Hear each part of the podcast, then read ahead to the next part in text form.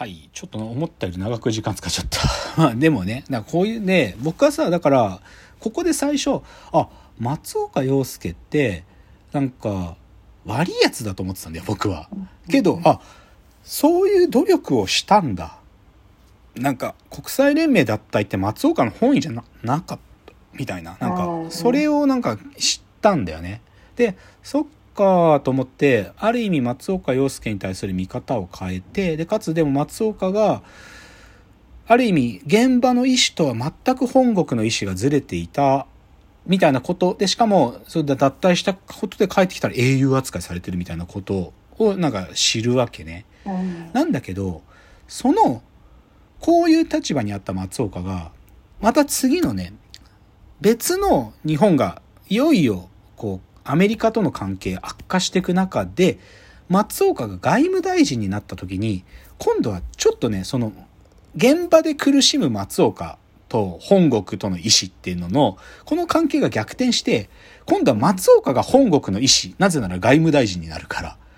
で、現場の意思を汲み取らない存在に変わってくのよね。っていう話をしたいね。で、それが、あの、さっきの昭和の選択のスペシャル回がね、これ2021年、去年ですよ。2021年12月8日、まあだから戦争が始まった日だからね。1941日本はなぜ開戦したのかという、そういうスペシャルがあってね。で、この番組の立て付けは、えーっと、12月にか戦争、あの真珠湾攻撃で開戦するまでの約半年間、5月から12月までの間に、日本は、なんかある意味、戦争を回避するために6つの分岐点があったっていう話をするのよ。で、でそれは、なんていうの、あの、国、なんていうかな、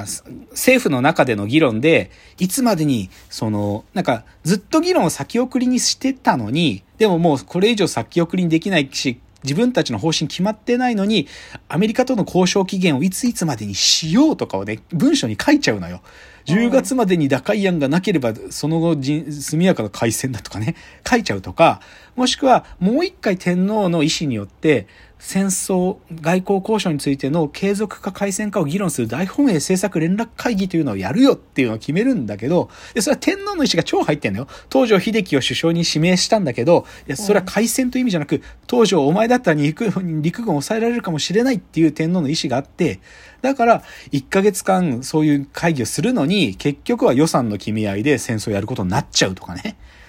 でそういうのがあって。で、そ、それが6回、6個ぐらいあったんだっていうのが。そのうちの最初の一つ目の分岐点の5月3日の話があってね。で、ここで、この時でどういう状況かっていうと、日米領海案っていうのがアメリカから提示されたタイミングなの。どういうことかっていうと、当時さ、まだもう、ドイツがヨーロッパで暴れまくってるから、アメリカはヨーロッパの戦争にちょっと低下してたんだよね。で、ドイツと戦争をやりながら日本とやるのきついってアメリカも思ってたから、なんか、ドイツに自分たちが積極的に攻撃されなければ、俺らは日本を攻撃しないっていう、あ日米領海案っていうのがアメリカから出てくるわけ。で、はっきり言えばこれに乗っとけば、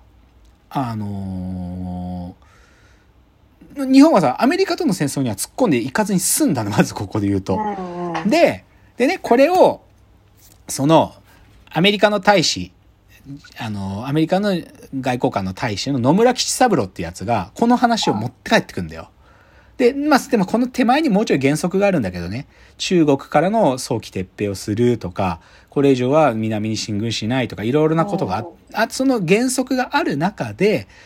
でも、でもこういう領海案が出てきたっていうのを、まあこれ一人の外交官である野村吉三郎が持ってくるわけ。で、そしたら、その持って帰ってきた時に、あの、ヨーロッパをぐるぐる回って帰ってきた外務大臣の松岡洋介が、この野村の意見を聞かないんだよ。この日米領海案なんてものを突っぱねるの。これ悪意しかないだろ、こんな、こんな話はとか言って。で、これは現地の野村の現場感からすると超ずれてるわけ。いや、これアメリカがなんとか出してきてくれた妥協案なのになんでだよっていうの。だけど、松岡洋介は、ま、松岡さん、日独伊三国同盟まとめて、ドイツとの関係をさらに深めてヨーロッパの歴訪から帰ってきてるわけ。で、さらにここにソ連も入れたらアメリカに対抗できるっていう思いがあってね。そんなアメリカの情報受けられない。でもこれ完全に現場で乖離してんのよ。で、同じようにで電報のやり取りで、向こうから電報打ってくんだけど、全然ずれた会話するのよ。でね、これね、な、な、じゃあ、なんでって思うよね。だって松岡だって同じことで苦しんだんじゃないの？みたいな。なんか現場の、なんか、そこで行われてる交渉のリアルと、そ本国で全然そこの感じが分かってないで向こうの論理でっていう。で、ここがさ、なんでかなってこと僕思うよね。なんか、現場でつ、苦しい思いを散々した松岡がいざ外務大臣になってみたって、これね、なんかいろんな見方って、やっぱ松岡総理大臣になろうとしてたっぽいんだよね。やっぱり、うん。なんか、日独伊三国同盟まとめて、国民のさらに熱狂的支持受けて、で、ここでもう一個自分が外交での一仕事したら、俺が次の総理大臣だと思ってた。だここで、なんか、ある意味自分のシナリオ、日独伊ソ連で、他の英米に対抗しようとしてた、この物語で総理大臣多分なろうとしてたんじゃないかっていう解釈はあるね。だけど、これでね、あまりに松岡は強硬なことを言うので、ここで実は松岡は外務大臣更迭されるんですよ。で、更迭されるというか、うん、あの、第一次この絵、文丸内閣が松岡を辞めさすためだけに内閣解散するのね。うん。で、もう一回次の内閣作って、もう少しちゃんとアメリカとの交渉しようっていう内閣を作るんだけどね。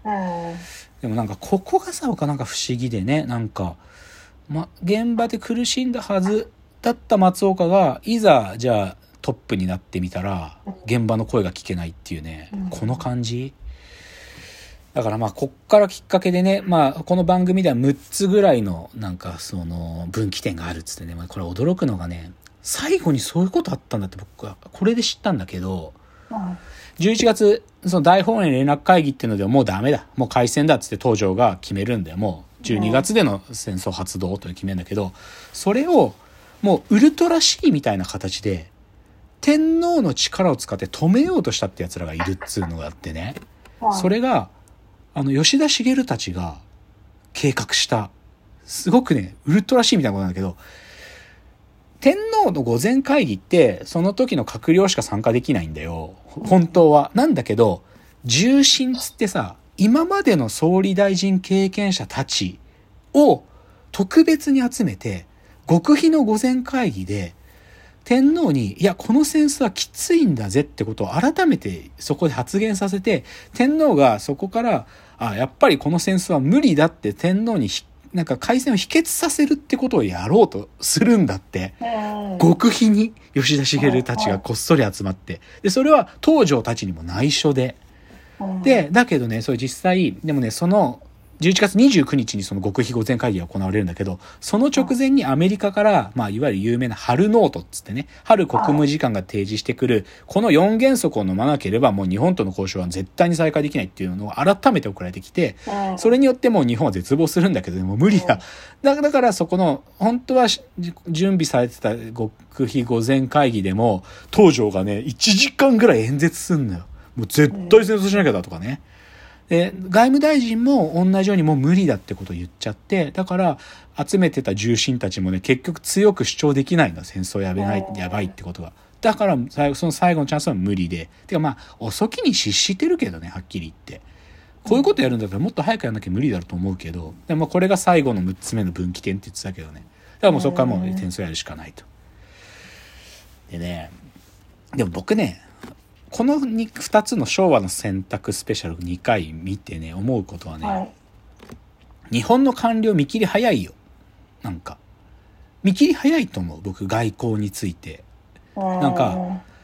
なんつうかさ、最後のカードだと、最後っていうか絶対に切っちゃいけないカードだと思うの、なんか海戦って。いや、これは平和的意味でじゃなくて、外交的意味でも。なんか、海戦ってさ、なんていうかさ、その不具合が起こっちゃってる関係に対するもう外科手術も外科手術。で、まあ、な、治るかどうかそれ分かんないさ、もう博打みたいなもんでさ。で、ある意味さ、そこ、回線さえしないでさ、交渉なんか辛抱強くやってればさ、今は見えてなくてもどっかで妥協点出てくるかもしんないだと思うんだよ、僕。で、このなんか2つのやつ見て、本当に日本の、まあ官僚だけじゃないけどね、政府も含めて、見切り早いよ。で、あともう一個、この2つ見てわかるのは、日本って国って、その当時だよ。全くガバナンス効いてないなって思うよね。なんていうかさ、現場の奴らに全権だっつって任されてきててさ、本気で交渉してるのにさ、なんか違う理屈が急にやってきてさ、うまくいかなくなっちゃう、交渉がダメになっちゃうみたいな。だから、なんつうか、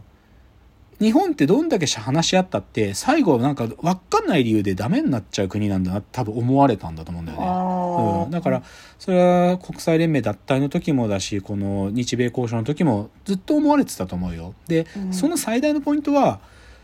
なんかまあ現場のやつらは多少そういう想像力働いてるけど本国の連中がその相手国への想像力全く持ててないよね。俺たちがこういうこと言ったら向こうどう思うてかどういう態度取ってくるかなってことに対する想像力なんかゼロねほとんどないと思うだからだから多分ね現場から離れた松岡もその想像力は及ばなくなってるんだと思うんだよねなんかね。であともう一個はまあ世論だよね世論がそっちに傾いてる時に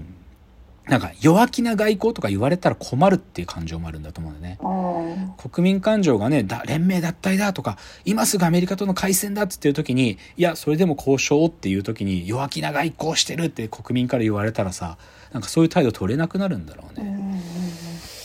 つうね、なんかそういうことちょっと思うやつなんですよね。だから、そういう意味でもね、でもね、これね、じゃあ他の国はどうかって言った時ね、これ別のね、去年やってたね、NHK スペシャルで、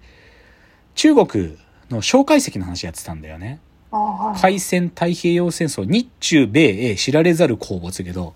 蒋介石の日記とか最近よく出てくるんだよ。蒋介石の日記がやっとなんか研究の対象になり始めてて、その蒋介石の日記見ると、蒋介石はね、もう外国への想像力に満ちてるの。なんか日中の関係は日中では解決できない。アメリカと英イギリス巻き込まなければ解決できないみたいな、そういう想像力ある。あ、で、時間だ。うんうん